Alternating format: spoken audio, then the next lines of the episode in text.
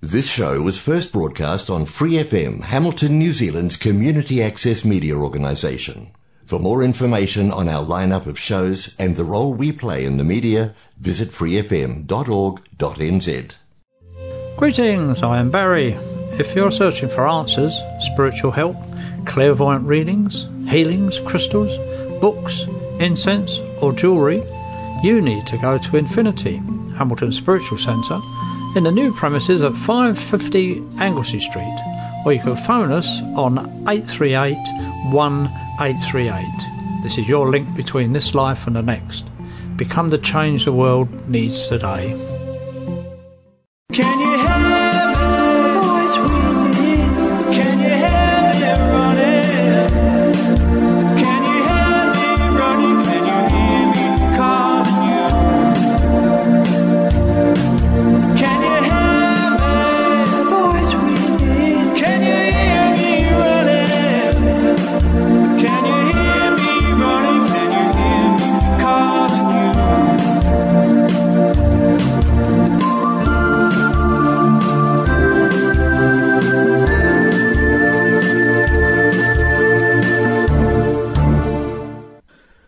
Greetings, I am Barry. This is the voice within for another week. We're going to start off this week with uh, our friend Pam Gregory because it's becoming up to the 1st of February very, very soon. Hi everyone, Pam Gregory, astrologer. I'm going to be speaking to you today about the first half of February and the new moon that we have in Aquarius right at the beginning of the month on the 1st. Now let's move on to the astrology. And this year I've called the year of revelations and revolutions. That's how I really believe it's going to be. Um, we are going to have a lot of truth coming out this year. And this new moon in Aquarius is actually another peak moment for that. So the energies through the year are going to be intense. We're building to a crescendo in the last three months of the year, but at the moment we're building up to that Aries equinox in March. Now that is really the astrological new year. Astrologers see that as the beginning and that chart for the Aries equinox is incredibly important. And I'll be looking at that as we get a little bit closer. But the energy building up to that, the incredibly positive energy that is upgrading humanity is just reaching a kind of tsunami level. And people are upgrading at warp speed. We are really feeling this. So for many people, they're having physical symptoms. They're having tinnitus, ringing in the ears, aches and pains, extreme headaches. Insomnia is a big one. I mean, usually I can win prizes for sleeping. I've been awake since one o'clock in the morning today, and that's becoming more and more common that I just feel wired to the mains. And um, I switch my router off at night, so it's not that. It's the energy that's coming in because the the magnetic field of the sun has dropped significantly, the magnetic field of the earth has dropped significantly, and the local cloud has fallen away significantly, allowing in all the extra cosmic and galactic energy that we haven't experienced before that is creating this upgrade for Gaia and for us. And interestingly, the sign Aquarius, ruled by the planet Uranus, are very connected to these increasingly unstable geomagnetics, these solar flares, these um, M class storms, these coronal mass ejections that we're seeing more and more of, the spikes in the strength and amplitude of the Schumann resonance, the Earth's heartbeat. You can follow all of these things on spaceweather.com is a very good source for um, these surges in energy coming into the earth and and also there are many sources for the Schumann resonance that you can follow as well.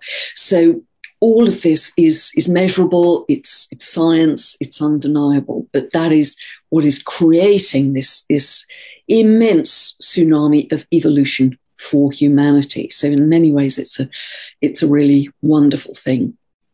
Now, all of the planets are from the 4th of February when Mercury moves direct, are going to be moving direct until the very end of April when Pluto moves retrograde. And that creates this feeling of momentum, of fast moving events, of things happening very, very quickly, as I think they will. And we're right, right on the edge of that. So, this new moon in Aquarius happens at 12 degrees 19 minutes of Aquarius. It happens actually on the 31st of January at 9:45 p.m. Pacific time, and it happens on the 1st of February 5:45 a.m. As I say, UK time the following day, and anywhere um, east of the UK. So 12 degrees 19 minutes of Aquarius. So it's a new beginning, it's a new moon. Perfect time to set a new intention for whatever you want to manifest in your life. So see where this falls in your chart. You can download a free birth chart from my website, go to the link below, get a two part video series that will explain to you from zero how to find these points in your chart with every update I do and what it means for you. And that's really the beginning of your, your astrological journey. Now, Aquarius is the sign of truth. It's the sign of science. So we could be seeing a lot of truth about science. It's visionary. It's very future oriented, as is its ruler, Uranus. It's the energy of freedom. It's the energy of the rebel, the revolutionary.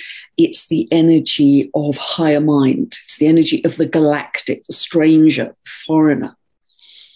Uranus is the energy of the planet of the awakener as well. It's very linked to our superconscious. It's the higher octave of Mercury.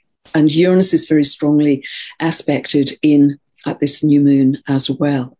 So very strong, futuristic, visionary energies of truth. Now, both Aquarius and its ruler Uranus are linked to discontinuous energy, surges of energy, hence the link to all these unstable geomagnetics. And I don't know if I mentioned it in the last video, I recently saw a forecast by um, a cosmologist about the geomagnetics coming up in 2022.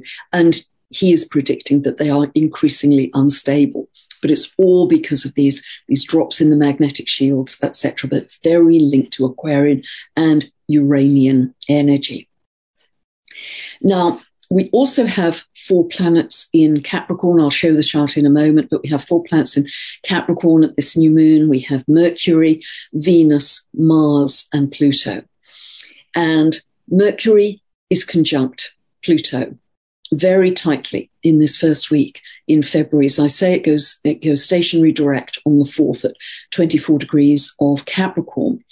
But at this um, at this new moon, it's very tightly conjunct Pluto, which is almost at 27 degrees of Capricorn. And when you have, and this is a repeat conjunction from the end of December last year, when you have these tight conjunctions between Mercury and Pluto, it's about digging deep. You've got to get to the bottom of things. It's brilliant for research, actually, but you've got to unearth things which may, some people may not want to be unearthed. So it's very linked to digging up secrets, particularly sexual secrets, financial secrets. That's what Pluto's linked to, particularly of, of rich, powerful people. Pluto in Capricorn. So that is linking to the, the truth element of the Aquarian energy, that we could see more truths coming to light at around this time. And these personal planets, Mercury, Venus, Mars, and more slowly Pluto, are going to be recrossing the um, the late degrees of Capricorn, which Jupiter and Saturn crossed at the end of 2020. So whatever was being activated at the end of 2020 by, by Jupiter Saturn can be reactivated now by the personal planets, and Pluto is going to move more slowly through those.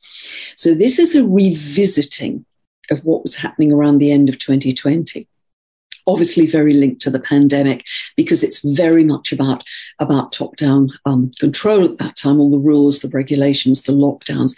So this is a revisiting of that. Let's hope it isn't a reinstatement of that, but it could be a revisiting of how the government, Capricorn, has handled the pandemic since that time, linking into this new moon shining light on truth. It's going to be very interesting, I think, at this time.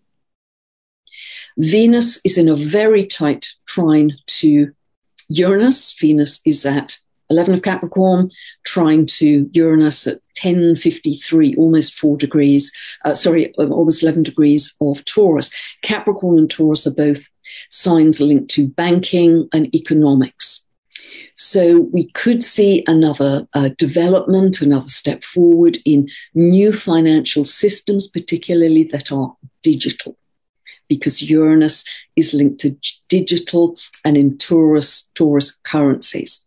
So this may be another development with cryptocurrencies in some way. Now, my understanding is that the original um, intent for cryptocurrencies were that they were going to be decentralized. But now I understand every country, um, every country's central bank in the world has its own form of cryptocurrency ready to go. So that's going to be very interesting. Is it going to be centralized and top down? Is it going to continue to be un- uh, decentralized? And this is kind of echoing the, the ongoing clash between Saturn and Uranus, which we had all of last year and will continue a little more loosely this year, but it's still tight at this, this new moon. It comes back exact to the degree in October of the old and the new, control versus freedom, particularly control versus freedom with regard to currency. Now, if Venus at 11 of Capricorn is moving through your, your fifth house or your seventh house of romance and relationships, it could be that a sudden, unexpected relationship comes into your life at that time um, that could come really out of the blue, which could be really wonderful for you. So let us now look at the chart for this new moon. I've set this as always for UK time because this is where I live.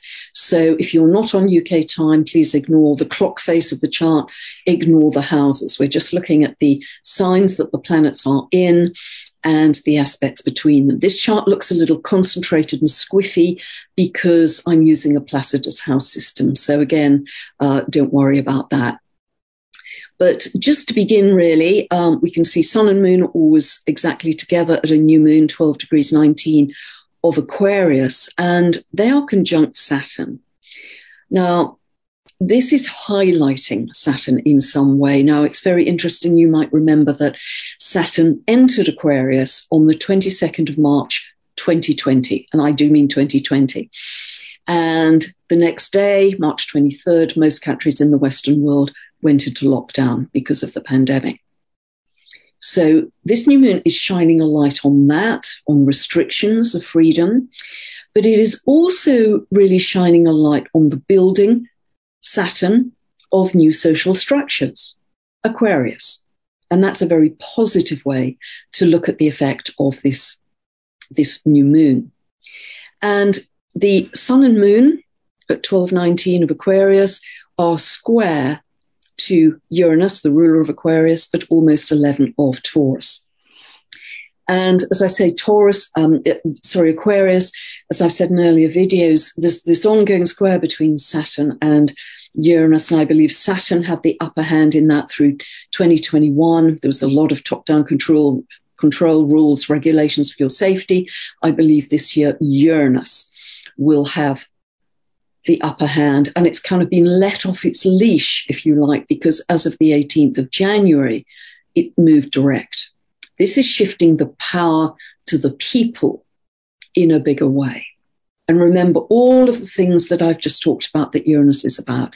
It's about rebellion, revolution. It's about earthquakes, volcanoes of all kinds uh, real ones, political ones, financial ones. It is about unstable geomagnetics, extreme earth events, extreme weather events of many kinds.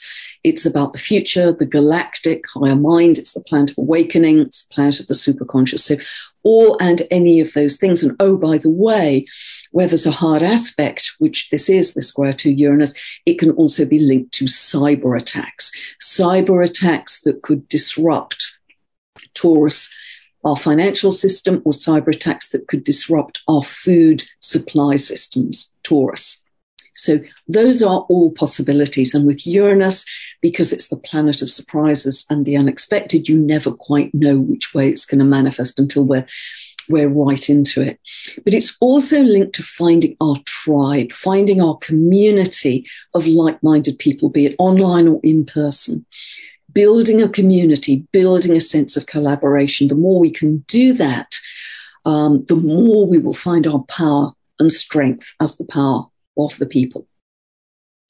So we have another, as well as Venus being in, aspect in trine to Uranus, we also have Mars trine to Uranus. Now, Mars is going to energize and activate all of those things around Uranus that I've just talked about. It's going to activate the awakening. I think there could be a lot of awakening running up into the Aries at equinox in, in massive awakening um, of many, many people. Also, we have a sextile between Jupiter at seven of Pisces and Uranus at 10, 11 of Taurus. This is a beautiful sextile. This will get tighter in the second half of February. Both are futuristic planets, both are to do with freedom, but when they come together like this, this is like an opening up of our consciousness, an expansion of our consciousness potentially. So, you know, this can be really positive, really beautiful. Also, Mars at five of Capricorn is sextile to Jupiter at seven of Pisces. And this can be great for initiating new projects with courage, Mars, stepping bravely into something new. Mars is exalted in Capricorn. It's wonderful for setting a goal and then being able to achieve it, particularly when it um, has the vision, the vision of Jupiter behind it. So really look at where Mars is falling in your chart. The house area will be activated for the period that Mars is moving through that house. Jupiter spends roughly a year in each house and it will, it normally brings the expansion or some kind of growth or recognition or success around the affairs of that house.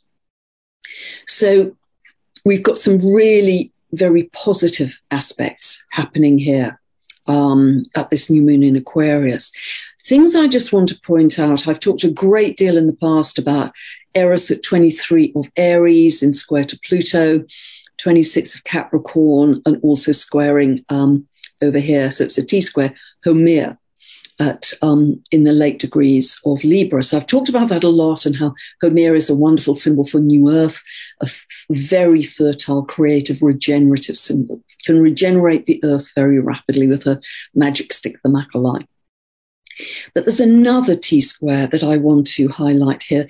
And as I promised, I'm going to be talking more about the Kuiper Belt objects way up, generally beyond the realms of Pluto um, this year. And uh, many of them are dwarf planets. I'm going to be um, uh, two experts, I think, to follow with these Kuiper Belt objects are Alan Clay, who runs the Dwarf Planet University, and also wonderful astrologer in the US, who I've mentioned before, Kelly Hunter. I'll put her website below. She has done some wonderful research with these Kuiper Belt objects, and I'll be drawing on some of her research here now, and therefore I wanted to very much credit her. Now, what is interesting here is that we have Chiron, the planet of the wounded healer, if you like, that archetype at nine of Aries. That is um, linked to sickness, but also inherently linked to healing. That is conjunct, I put it here, a um, dwarf planet called Salacia at five degrees of Aries. Salacia in myth was the wife of Neptune. She's linked to mermaid energy and associated with the shimmering moonlight and sunlight on the sea. Very beautiful. And to me, she's very linked to photonic light, that very white, bright light that we can see so easily. This, these are the new light codes, the new light codes coming in to help to heal us. Conjunct Chiron. Remember these dwarf planets, these Belt objects have very slow orbits, roughly 250 to 300 years on average. Eris is longer, it's 560 years. Sedna's 12,000 years, it's way up. So th- this T square is going to be staying here for, for many months. So Salacia, photonic light, new light codes, I believe, very much part of our healing moving forwards. And of course, they're, they're light technologies that already exist to help with healing. And I haven't uh, been involved or experienced any of them, but for instance, there's something um, called Tachyon, a Tachyon light capsule, tachyon.org. I'll put the link below. There's something called the harmonic egg that apparently uses light technology. So again, I'm not on commission. I've never experienced them, but I just sent, give them to you for your, your own research. So they are squaring and it doesn't look like a square, 90 degrees, but it is because of this squiffy chart. Um, Quaoar, Q-U-A-O-A-R, at five degrees of Capricorn. Now, I've mentioned Quaoar before, one of my absolute favorite um, dwarf planets, a creator god linked to the Tongva people who originally inhabited the Los Angeles basin. They were all about creating through joy creating through high frequency. So what they would do before they set their intentions would, would they would sing and dance to raise their frequency to a high level and then set their intention to manifest. It was all about creation through joy. We are going to learn a lot about frequency being the fundamental principle of our universe how frequency can help us heal, how frequency can help us manifest the most magnificent reality. And Quaoar is square to, and Salacia and Chiron are opposed to. I think I've mentioned um, this Kuiper belt object before. It's spelled, spelled make make, but it's pronounced maki maki at eight degrees of Libra. Now, maki maki is um, linked to the Birdman god of the Rapa Nui people on Easter Island, the great sea spirit of Easter Island, very fertile, linked to the principles of birth and fertility. And in myth, the um, the Birdman god or the great sea spirit was believed to um, well, it was, it was a belief in pantheism, really, that everything in nature had a life force, had spirit, water, rocks, plants, everything had life force and spirit. Beautiful.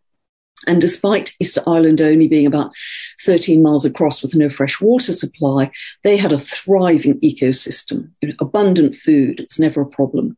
But then when the European traders started to arrive through the sort of 17th, 18th, 19th centuries, they, um, they took some of the indigenous people um, as slaves they pillaged the island. They cut down a lot of the trees, and um, disease began because a lot of rats got off the ships onto the island, and there was a lot of disease. So, Maki Maki is actually very interesting linked to pandemics and also ecological disaster, really, um, really exploiting nature. And at one point historically, it said that there were only 111 inhabitants left on Easter Island. And you think, how could they possibly come back from that? But indeed, with their close connection and understanding of nature and this principle of the great, great sea spirit, the, the birdman god, Maki Maki, being one of regeneration, creativity, rebirth, they did turn around um, nature and the ecosystem on Easter Island, which now, of course, continues to thrive. So it's powerful healing potential coming in again. And there seems to be such a message in these Kuiper Belt objects of not only creation, high frequency, but a profound shamanic connection to nature. This is what we've lost in our sophisticated modern civilization. We have, we have really lost something magical um, that is so profoundly healing. And we're going to rediscover it again. This is part of New Earth.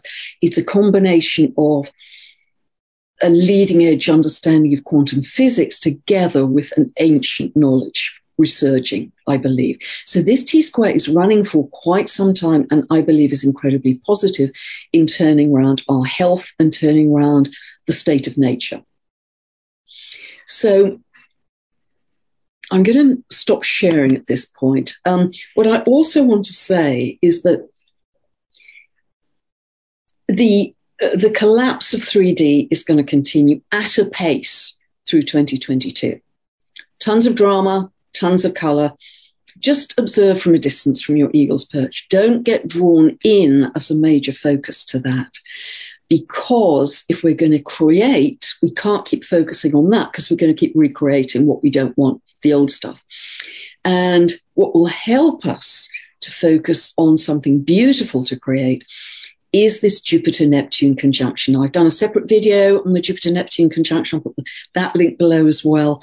This isn't exact until the 12th of April, but we are already into that energy because Jupiter is already in Pisces at seven degrees.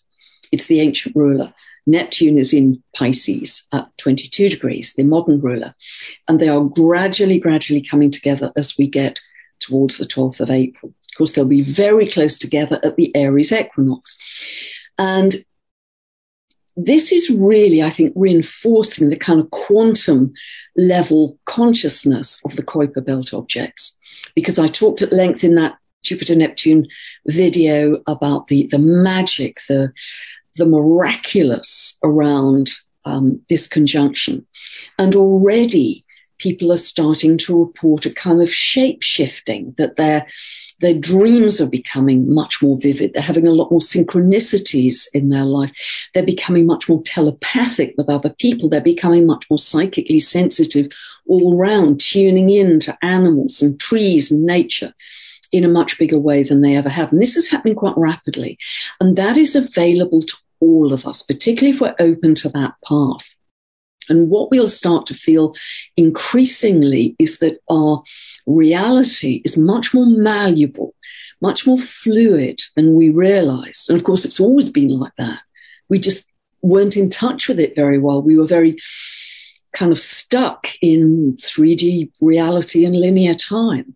But the magic of this Jupiter Neptune conjunction, this shift in perception, this shift in dimension is going to show us through our daily experience when we kind of slip between is this dream, is this reality? Have I just time slipped? I've lost time here. And that kind of feeling and tuning into other people, as I say, is going to become much more noticeable for many people. We're going to feel like more wave and less particle. And this, of course, is going to empower us because we can start to really feel, okay, I can mold this kind of plasma, which is what it is, this plasma into something magnificent for our future, for the benefit of all. Always think for the benefit of all. Always think altruistically, because then you'll you'll get an even better reality back um, for you all collectively as humanity. So make that your focus, because there's a super clear choice. These are really different paths. You know that 3D path is frankly looking grimmer by the moment. And I think many of you understand my meaning there. Whereas this, this higher path, which has some, you know, white feathers, magic, magic carpet rides, creating from plasma, the invisible, the intangible, the ethereal, is more exciting than we have ever known in our lives. Yep, we're stepping off a cliff. Yep, it's a big adventure. Yep, it's invisible. Yep, we've never lived it. Yep, we can't see it. But we can create it. And those manifesting abilities will get stronger and stronger through the Aries equinox and into this beautiful conjunction. And remember that the upgrade is happening at warp speed for many, many people. It's available to everybody, simply down to where you put your focus, how you spend your day, and what you're broadcasting with your frequency. So I hope that's helped you. A lot here, a lot happening, and boy, are we going to start to feel the, the pace pick up, particularly, I think, around this new moon in Aquarius and onwards through the following months. So hope that's helped you. Thanks so much for listening. Have a wonderful new moon in Aquarius. Don't forget to set a new intention for what you want to manifest in your life. Thanks for listening. Bye for now.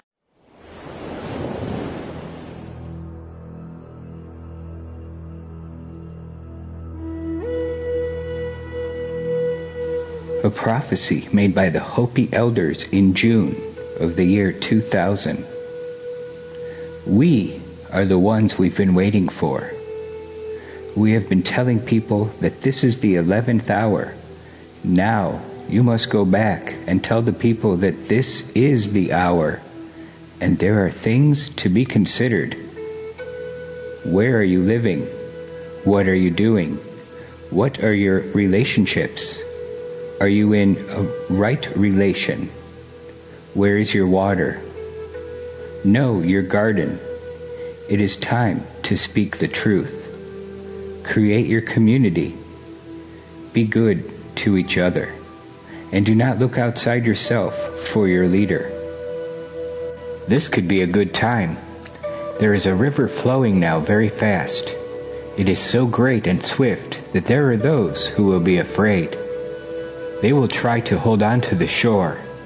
They will feel they are being torn apart, and they will suffer greatly. Know the river has its destination. The elders say we must let go of the shore, push off into the middle of the river, keep our eyes open and our heads above the water. See who is in there with you, and celebrate. At this time in history, we are to take nothing personally, least of all ourselves. For the moment that we do, our spiritual growth and journey has come to a halt. The time of the lone wolf is over. Gather yourselves. Banish the word struggle from your attitude and your vocabulary. All that we do now must be done in a sacred manner and in celebration. We are the ones we've been waiting for.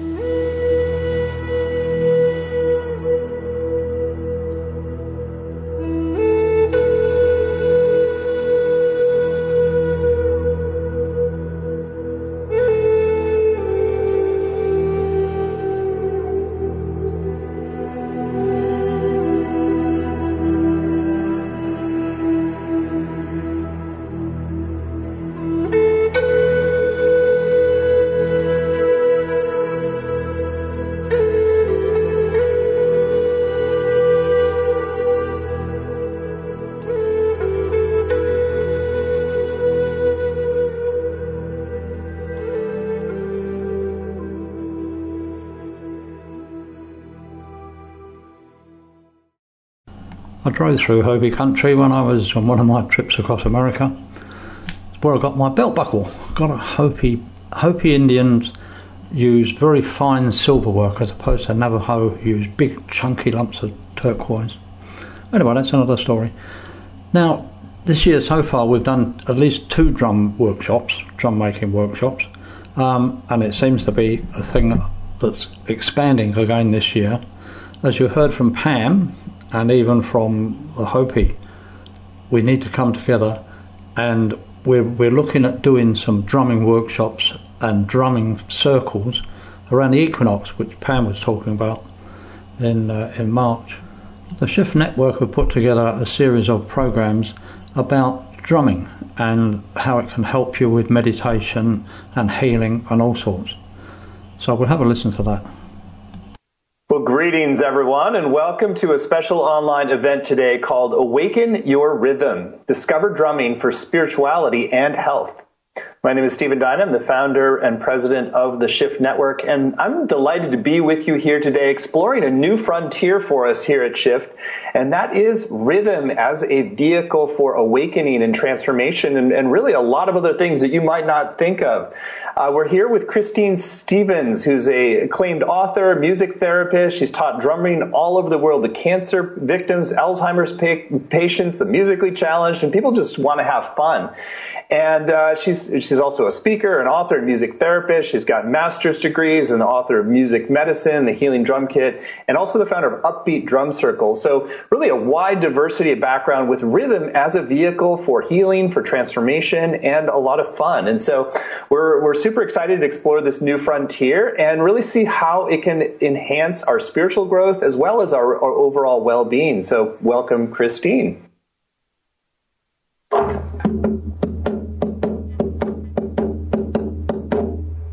Thank you. it's great you open with a, with a little bit of rhythm as your first introduction. Um, well, I know we're tonight. I can tell to, this hour is going to be a lot of fun, and I want to let people know that we're going to have a chance to go much deeper with Christine in an upcoming program, really our first at the Shift Network that focuses on rhythm as a portal to your awakening. So, uh, more to come on that towards the end of the hour. So, Christine, I'd love you love for you to share a little bit of the backstory of, first of all, just what led you to dedicate your life to this work. Clearly, you've got many books and organizations and outreach efforts. This is really at the heart of your offering for the world. So, what what turned this into your life path? Oh, thank you for that great question. Thank you for having me here. I'm very excited that we're going to have drumming in the global platform of the Shift Network. And I wanted to just maybe offer an invocation chant to begin this. Whether you have a drum or you don't have a physical drum, we all have the drum of our heart. If you just put your hand on your heart, you feel that rhythm. And this chant, Spirit of the drum, awaken me. Spirit of the drum, awaken my soul. Spirit of the drum, carry me back to myself.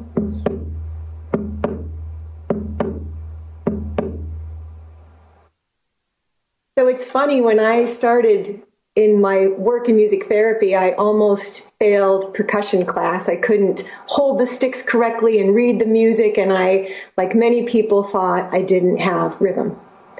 And years later, I was invited to a drum circle, and I put my hands on a conga and experienced this joyful creative expression.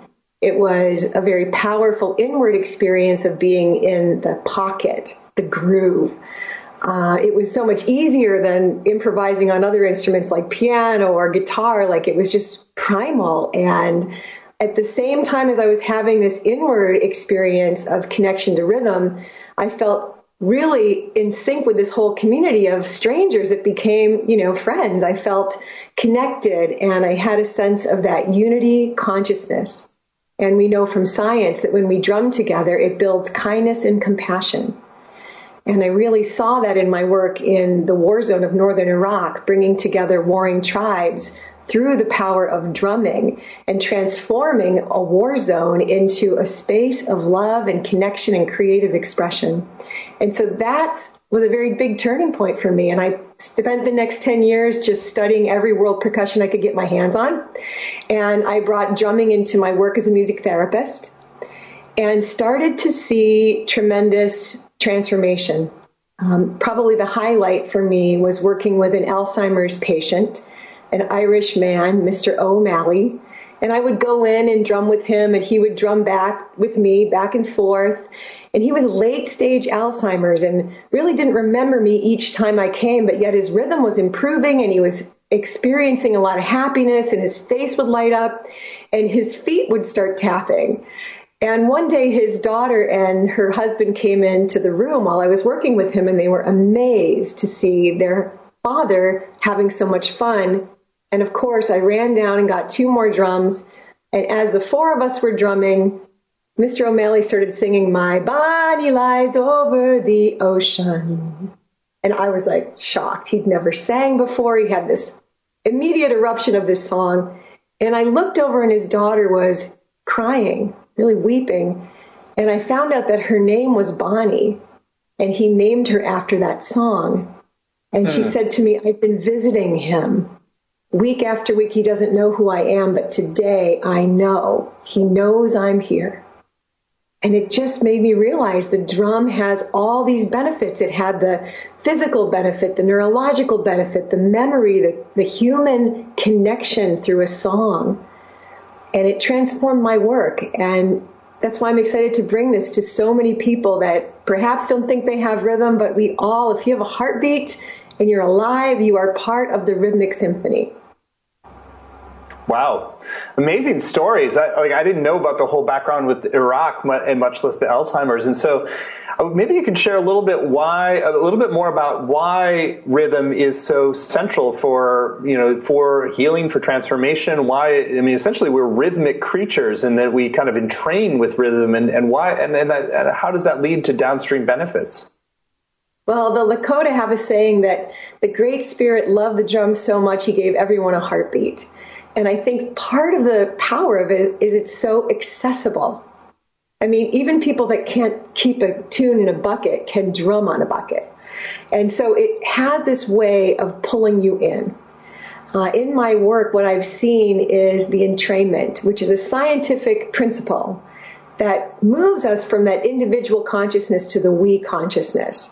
When we all come together in a rhythm and you really can't resist it, you fall into this beat together and that groove carries us. Even geese that fly in rhythm have 15% less effort because they are in that beat together. We know it when we work out. We don't work out without a beat. You know, when we have a beat, we can move longer and easier. So this is an idea of how we can access the beauty of music, not just for listening, but for actually being the creator of the rhythms that are healing for your life. Love for you to share a little bit about the specific ways that uh, rhythm affects our brain waves too, because I know that's part of where the healing uh, benefit comes is, that we're that we synchronize our brain waves with uh, with rhythm as well, right? One of the most interesting things is when we play an instrument from our own heart, just this improvisational playing, like I've been doing on this call. It changes our brain, and we actually turn off the brain areas that are that are dedicated to self-monitoring and self-judgment. And we activate the part of the brain that's related to meditation and self-expression. So i always say it's not just what rhythm does for us it's what it undoes. That we can stop that mind of judgment and self-criticism and we can free up a place that takes us out of the mind out of the thinking mind and fall into the heart and I know that one of the things you focus on also has to do with how we feel rhythm as a healing energy in our body. So if we're, you know, there's one way to, which is just kind of go with the groove, but then you can actually take it on as a more intentional practice, right? I'd love for you to share a bit about that. Yeah, absolutely. I can demonstrate that actually. And I know you have a drum too. You can play along and people can play along with this. And what happens with the drum and with rhythm is that it ignites and excites our motor system because we are a walking, talking, ticking, talking polyrhythm. I mean, we are a drum ourselves. We are a skin stretched over a shell. So what I'd like people to do to practice this is I'm going to play a rhythm and I'm going to ask you to begin for the first minute to hold still. And that's because we override our tendency to tap our foot or bob our head. And you want to shut all of that into stillness so that you can notice where the drum speaks to your body. Rhythm is a medicine for the body.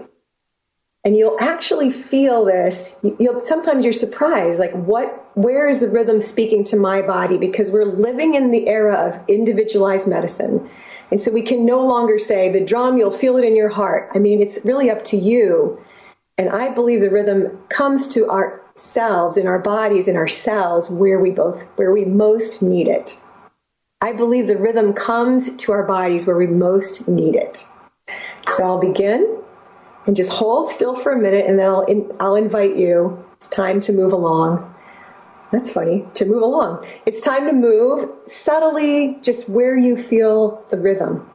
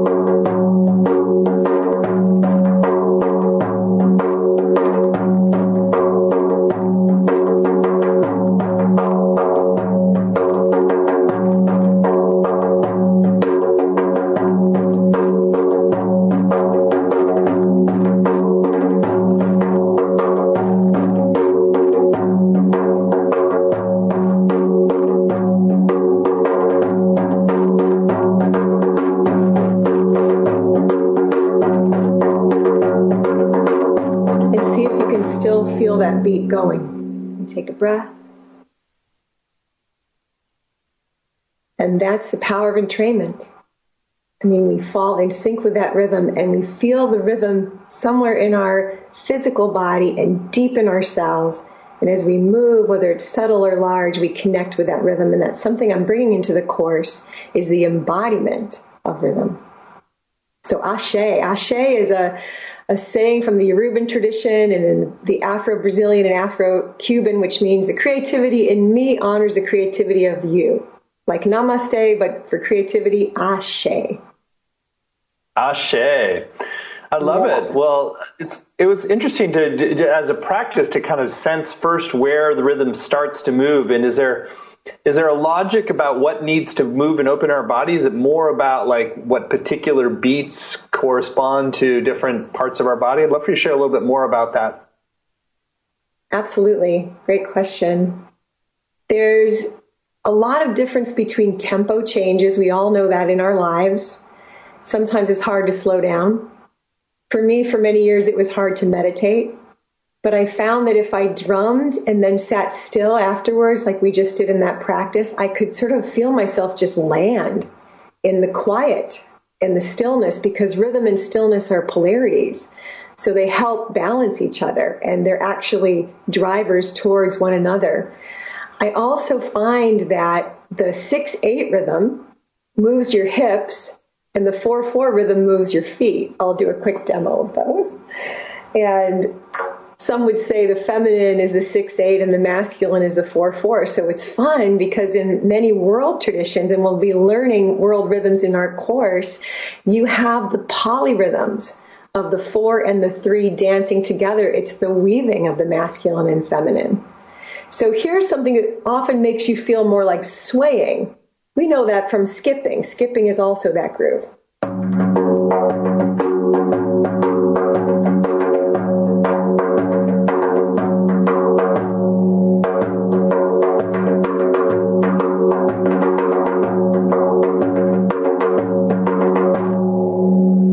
So in Brazil, the rhythm of 4-4 is the parade. And I love that metaphor for shift network because we are coming together like an ensemble, moving together, marching together no matter what part you're playing.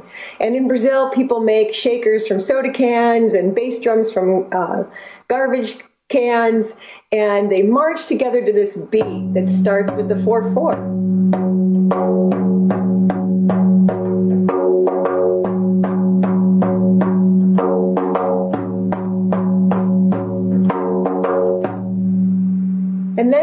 Whole topic of healing rhythms. I mean, one thing that happens with the drum is it has vibration, and you can use any drum in this course, but especially with the frame drum, if I hold it over my heart, that rhythm, that sound, vibration comes over my body, and I create a drum massage. So I can actually drive that interaction of my body and the drum through where I position it, how I position it over my body.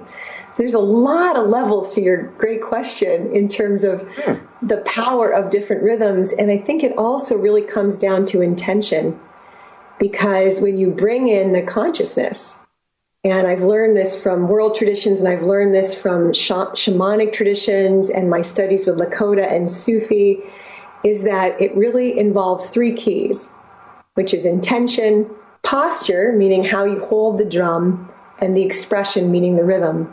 So I thought of this healing rhythm for us this morning. I thought of this healing rhythm for us to do, which is pertinent to awakening your rhythm from the healing drum program I created, and it's called transformation. So this is a rhythm to take a moment, put your hand on your heart, and think about something you're transforming in your life. Or certainly can think about what we would like to see transforming in the world. Because it happens first in consciousness. So taking a deep breath into the inner drum, the inner rhythm, and feeling into your own connection to what is transformation for you. And then we put that into the rhythm, just using the, the phrase transformation, brush, brush, transformation, brush, brush, transformation,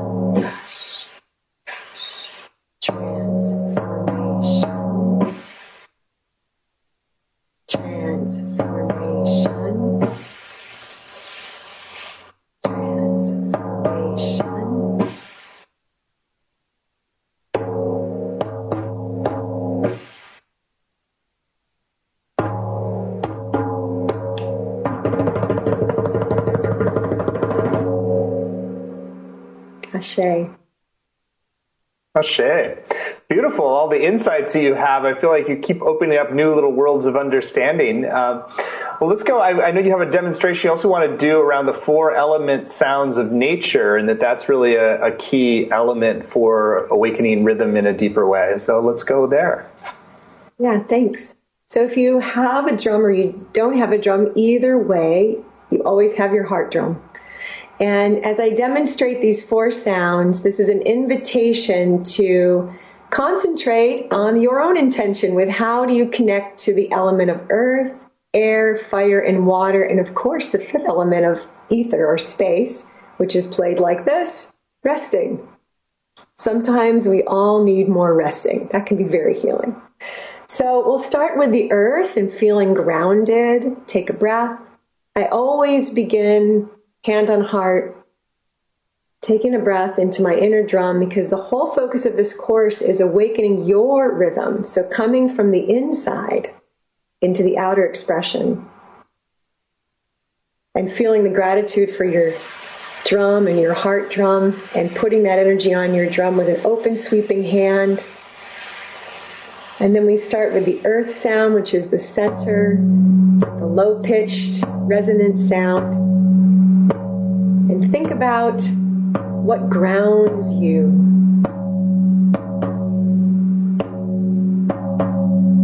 Think about where in your life you need more grounding, more earth energy.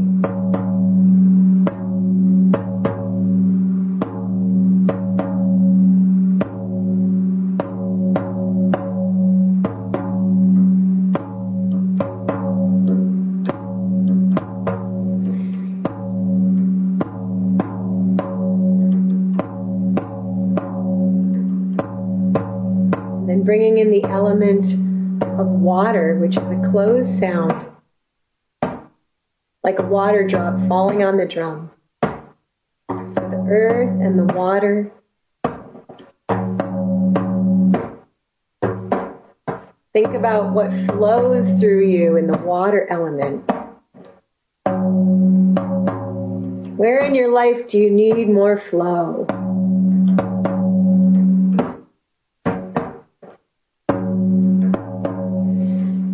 Remembering to breathe. Let's just put that in the drum, the air sound. so brushing on the drum creates that air sound. What breathes you? Where in your life do you need more breath? Where in the world do we need more breath?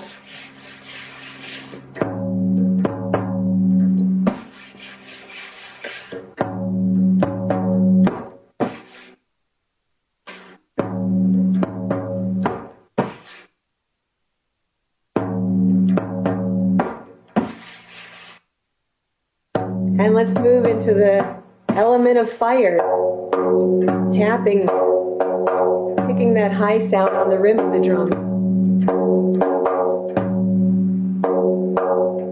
What ignites you?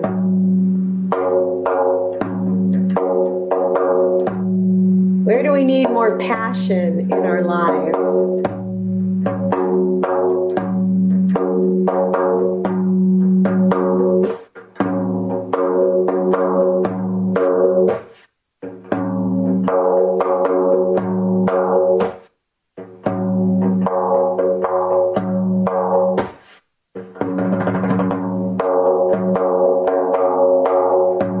Connect to the one element. If you had to pick one element today, the earth, the water, the air, the fire, you can play around with that sound on the drum.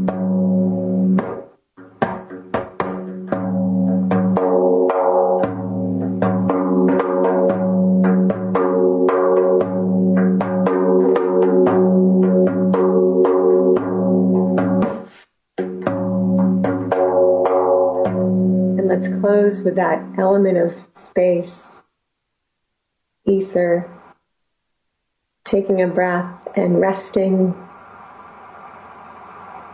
And then coming back to hand over heart, we take all that energy that we generated through drumming and bring it back to the inner drum. And thank you, Ashe. Aho. Ashe.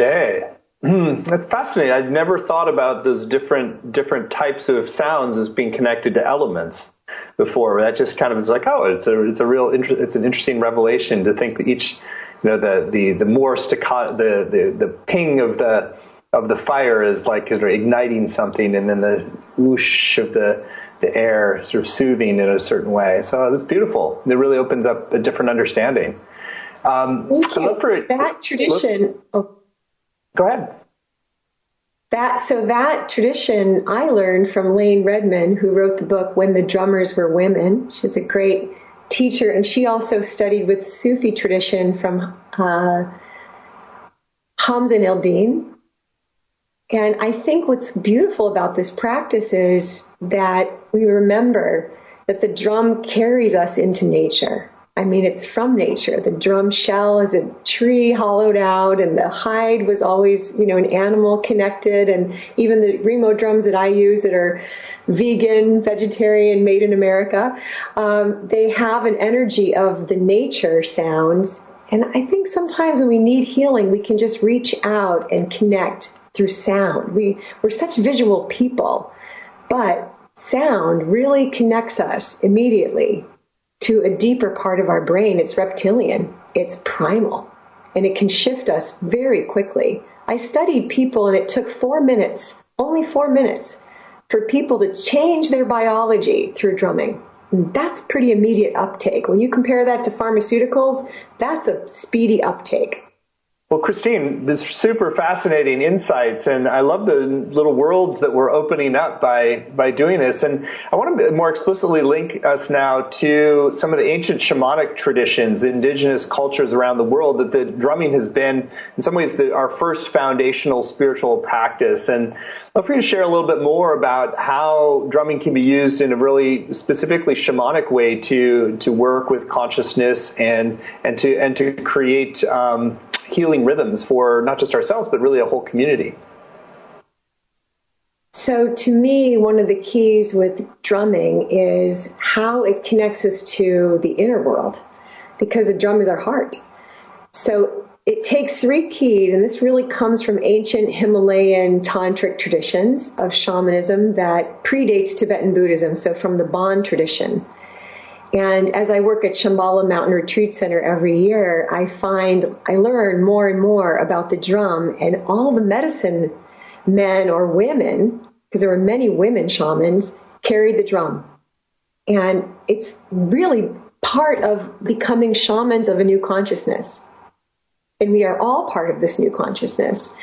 So by bringing together these three components of the intention, the posture, how we hold the drum, and third, what we play, what is our expression, we can all generate these healing rhythms. And I'm excited to show people this technique. I've been practicing this for a very long time, and especially taking your drum into nature and letting nature teach you rhythms. One of my favorite things, and there's so many images of ancient shamans sitting by rivers. Well, they were actually getting a lesson. They were learning the rhythms of nature, the rhythms of the river. It's an amazing tool to shift our own consciousness, to offer prayers, to carry prayers. I was very blessed to study for many years with a Lakota shaman as well. And he would always, Uncle Manny, eagle out council pipe Sandoval, and he would say, we'd start drumming and he'd say, just go inside the drum now. it would just be a simple invitation as a prompt like that. Um, so because this is such an ancient instrument, and I had so much fun studying with Mickey Hart and working with Mickey Hart for many years, and he traced the history of the drum, it just is such a part of the human connection to the other realms. Because you can find drums and rhythms and shamanism in many world cultures. The West is kind of behind most of the world is drumming and singing and connecting to one another and to the spirit realms. So I think it's good for us to get caught up so that we can be part of this global awoke, oh, so that we can be part of this global awakening with rhythm. Beautiful. Uh, And how about um, for specifically for journeying or for getting guidance on things? I know that there's like certain kind of key foundational rhythms that are particularly strong for that, right? I think the main rhythm that helps create guidance is the rhythm that you find for yourself. My goal is to help people explore their rhythmic vocabulary. And in connecting to that, I'm less of a teacher of a specific pattern. I mean, I think the revolutionary approach about this course is it comes from inside you. And it's amazing when you shift your consciousness into, oh, I can do this. This is part of my lineage. This is my birthright. For so long, women weren't allowed to drum. For so long, people have been told they don't have rhythm. And it's really time to shift that, to transform that, because this is going to be the heartbeat that connects us into a new consciousness on the planet. So I think finding your own rhythm, finding your connection to your drum through techniques like blessing your drum, discovering the different patterns from the world that have helped people connect to the spirits, but then really ultimately finding your creative voice. Great. What a great answer.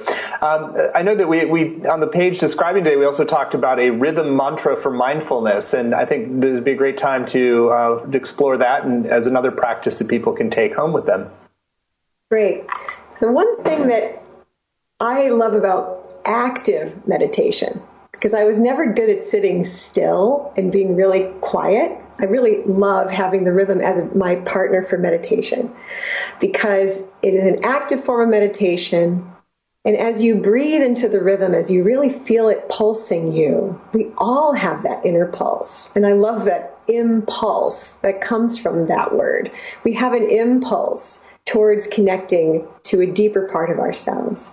So if you take on a rhythm like a mantra, it's because it carries your mind out of the busy baloney monkey mind and you get into this anchored part of the rhythm. We actually can speak the rhythms. Do, talk, do, talk, talk, do, talk, do, talk, talk, do. So to do a rhythm mantra practice right now, we'll start hand on heart. Always start this way, breath, connecting to gratitude, connecting to the inner drum, putting that energy on the drum in gratitude.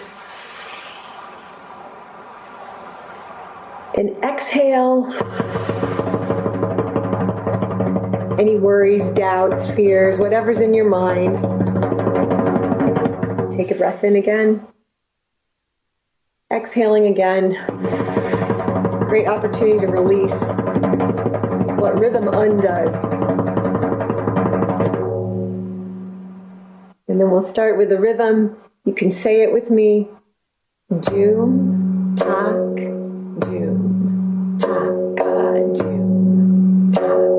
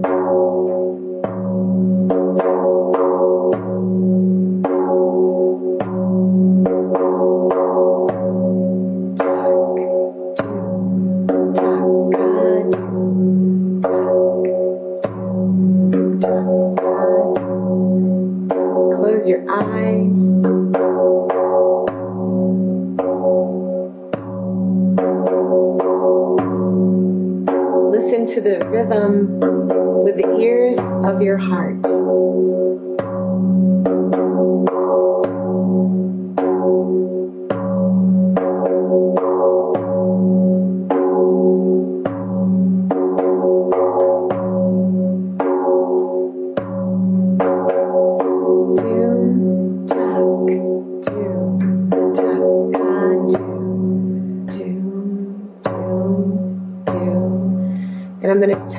The drum to close this mantra practice.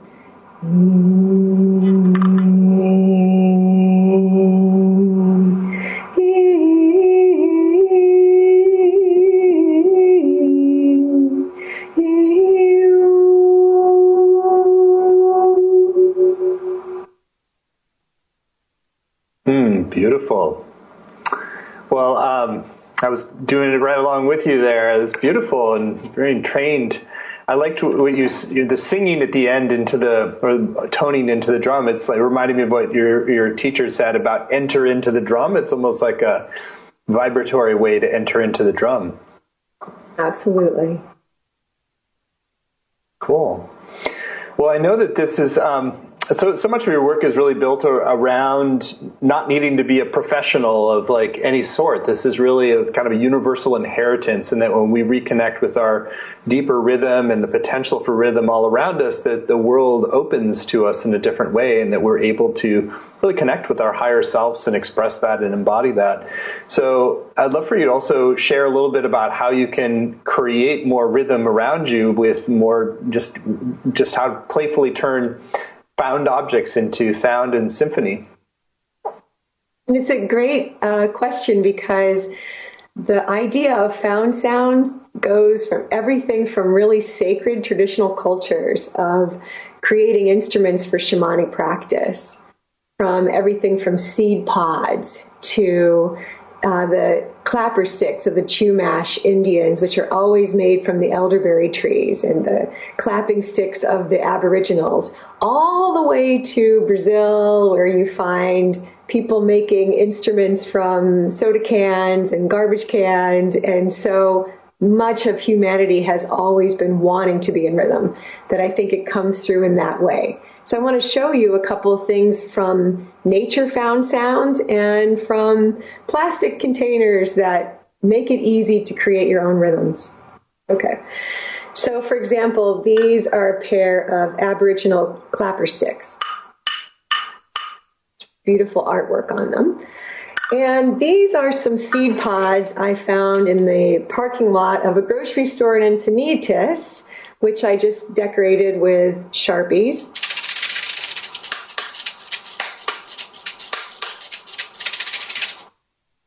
Sometimes you can find instruments in life right in front of you in a parking lot.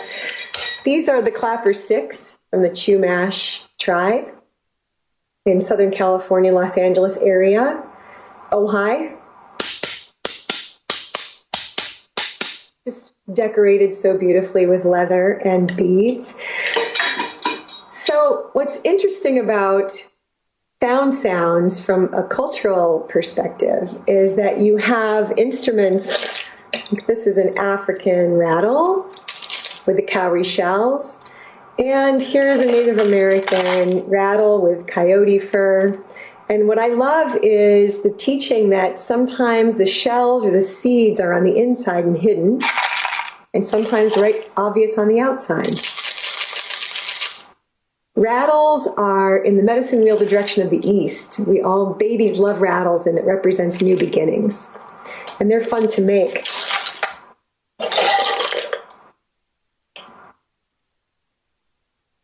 This turtle shell is amazingly pitched.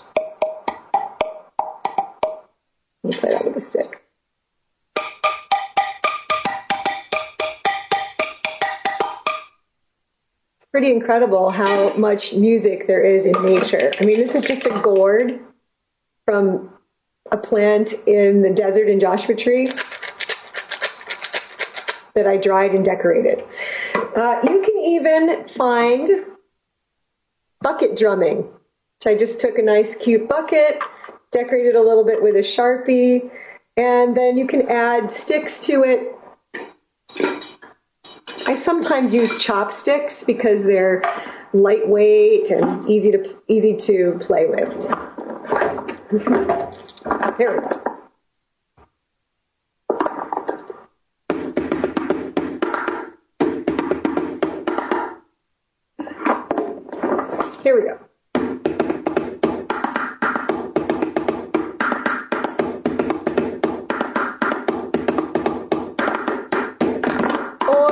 Five gallon water jug, which is a great instrument, and many of us have been writing positive affirmation words on our water for a long time since Dr. Emoto's work on the water and intention.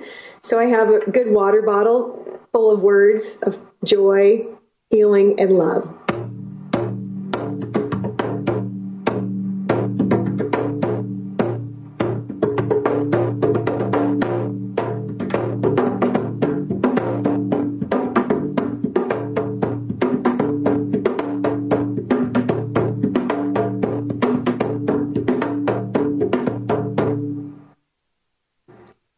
Was easy.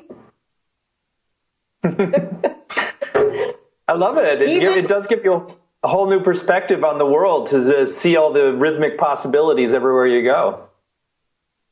And mallets are a whole other topic because you can make mallets with felt, with uh, leather. I once worked with a women's group of survivors of cancer and they had lost their hair in the chemo process. So they put their hair inside the drum mallets. And as we drummed together some healing rhythms for women's empowerment, we used those mallets that were a reminder of survivorship and the power of their healing journey. And a mallet has a whole different sound on a drum. Mean, if you closed your eyes and you didn't see this water bottle, I think you wouldn't believe this is actually coming from a plastic bottle because it's got a deep, nice sound.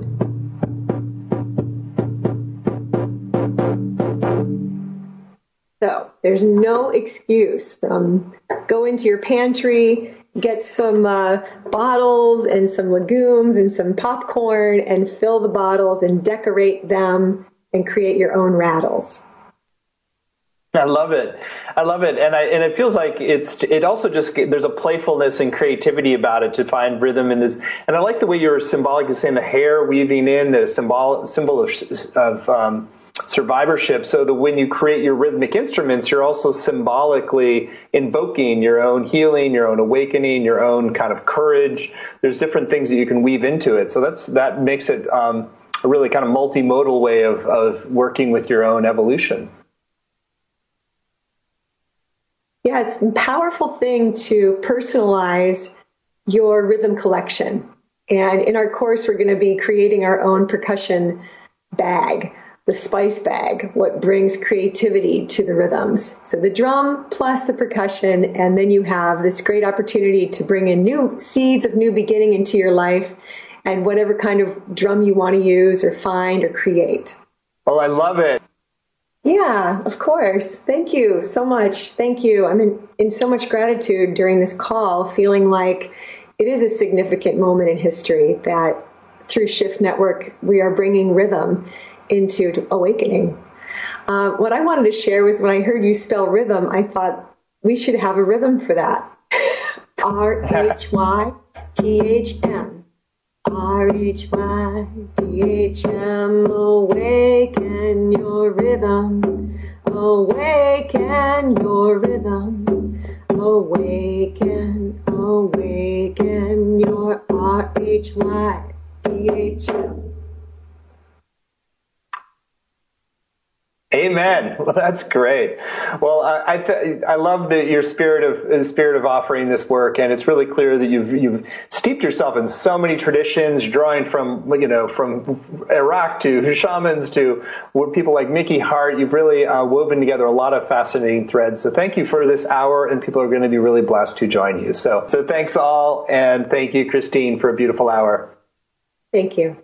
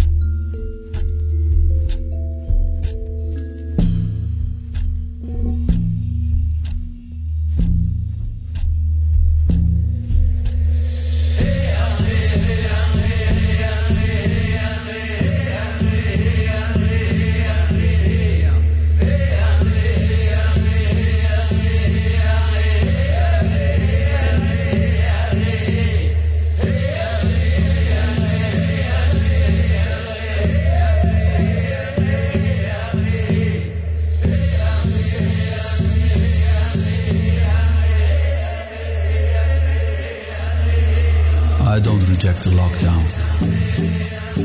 I choose unconditional freedom. I don't reject the curfew. I choose to look at the stars at night. I don't reject social distance.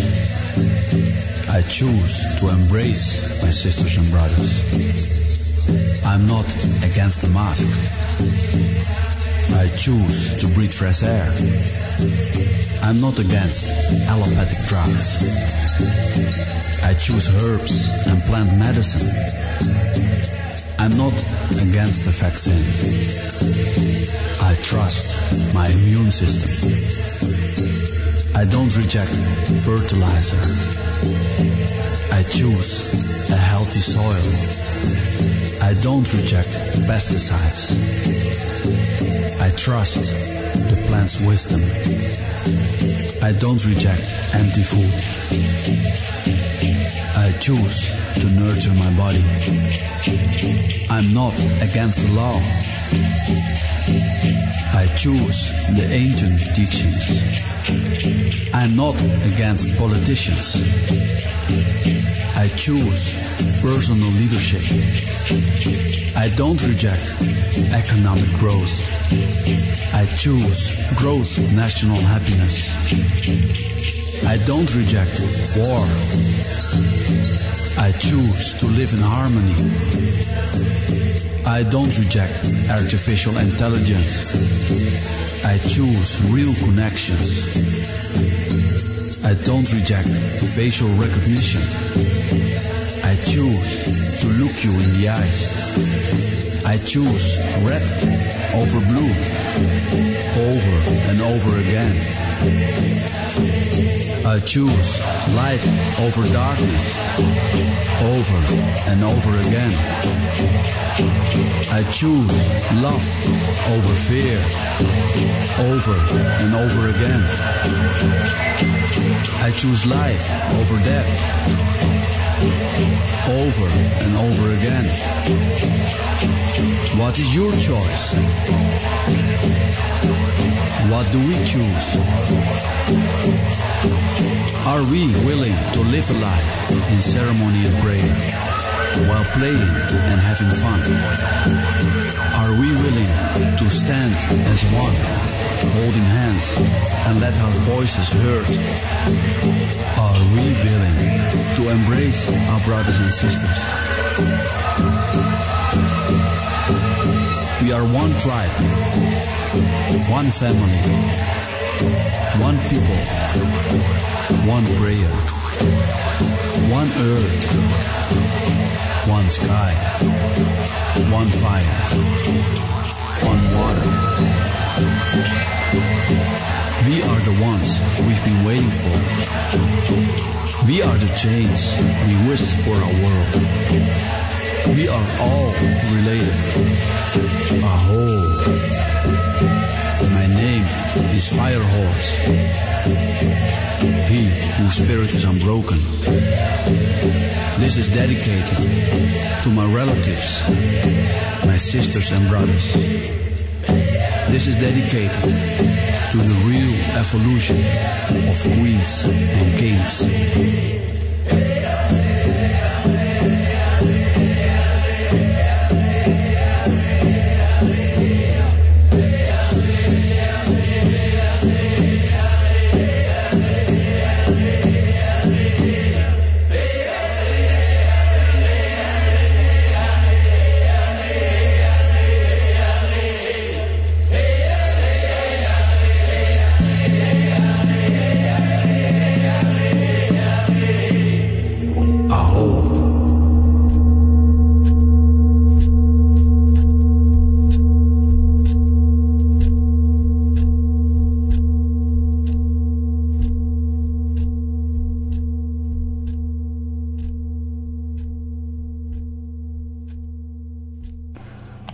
Quite self-explanatory.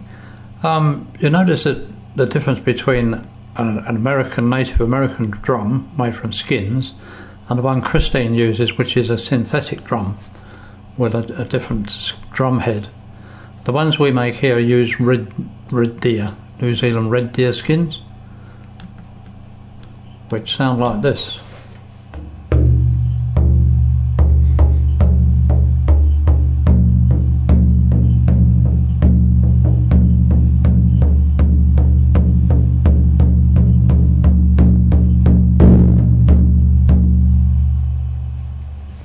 So keep an eye out for drum making workshops at Infinity Spiritual Centre. This is um, the guy who taught me drum making, Chief Medicine Crow.